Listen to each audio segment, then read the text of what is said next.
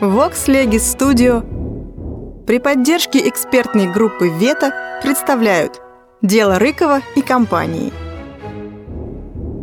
Судебный репортаж Антона Павловича Чехова читает Илья Павлович Жарский.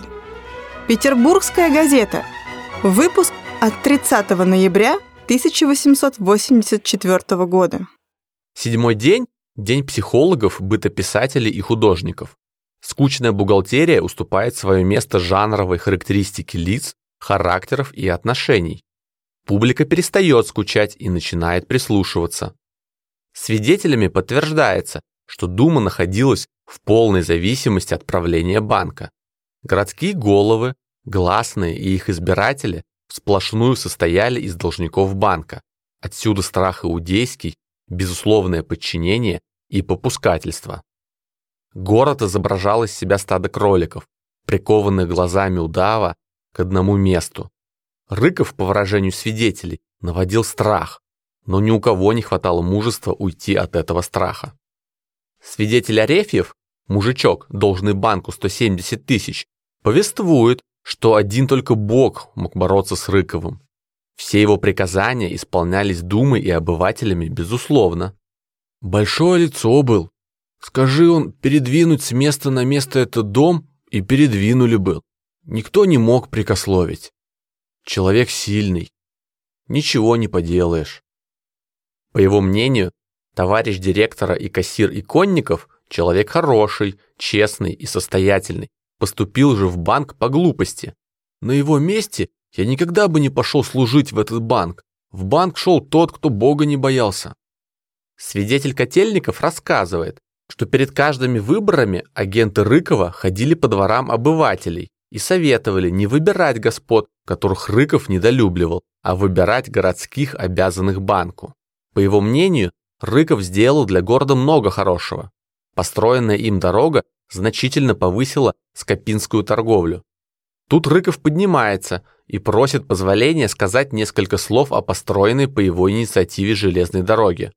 Он заявляет, что эта дорога приносящая теперь Скопину вековую пользу, стоила ему частых и хлопотливых поездок в Петербург, издержек и прочего.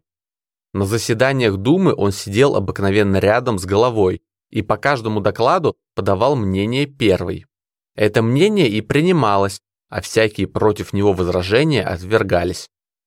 Составление собрания Думы для рассмотрения годовых отчетов вызывало со стороны Рыкова и его верноподданных голов особые меры.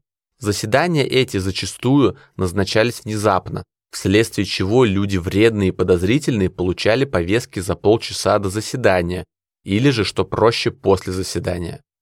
Свидетель Кичкин, человек вредный, рассказывает, что перед одним заседанием, в которое гласные хотели избрать его кассиром, Рыков услал его из города осмотреть железные и медные вещи, и что повестка была вручена ему в то время, когда он садился на поезд.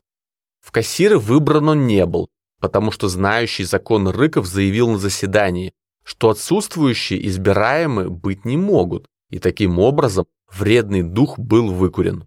Каждый праздник Рыков посылал в Петербург поздравительные телеграммы, и получаемые ответы приказывал печатать и рассылать по домам и лавкам. Действуя таким образом, он не мог не приобрести репутации человека высокостоящего. Подсудимый, городской голова Василий Конников, которого, как сказывают, спаивал Рыков, по словам Кичкина, пил сильно и даже на заседание являлся в пьяном образе.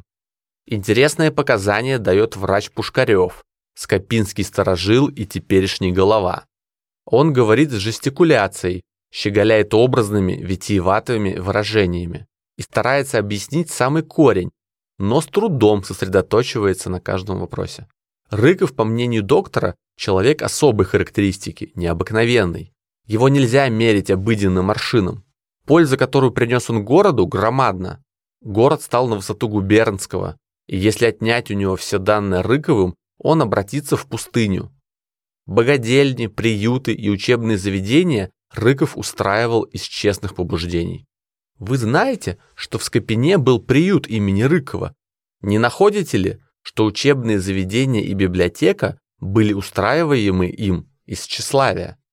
Нет, любил народное образование, Остальных подсудимых доктор сравнивает с матросами. Все это корабль, а они матросы. Корабль плывет, а матросы натягивают паруса, слушают приказания вождя, но не ведают, куда несет их корабль. Бухгалтера Матвеева свидетели рекомендуют с хорошей стороны. Жил он тихо и скромно, слушался Рыкова и без предварительного доклада никаких дел не совершал.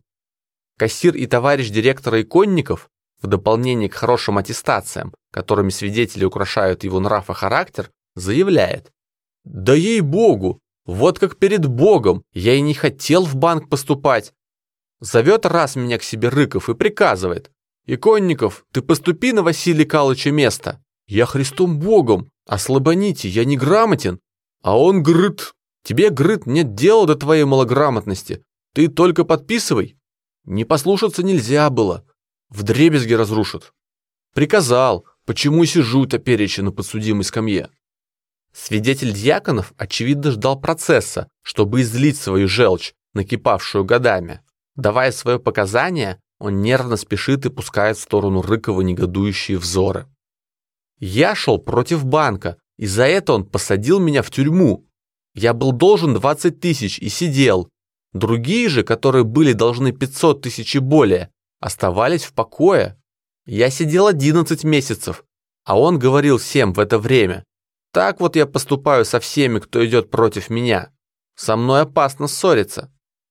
Войдя со мной через поверенного в сделку, он выпустил меня, но взяв мои дома, наложил 10 тысяч, так как никого на торги не пустил и имущество оставил за собой.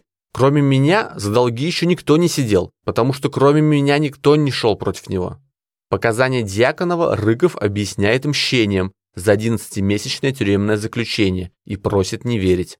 Не я нажил 10 тысяч, а банк.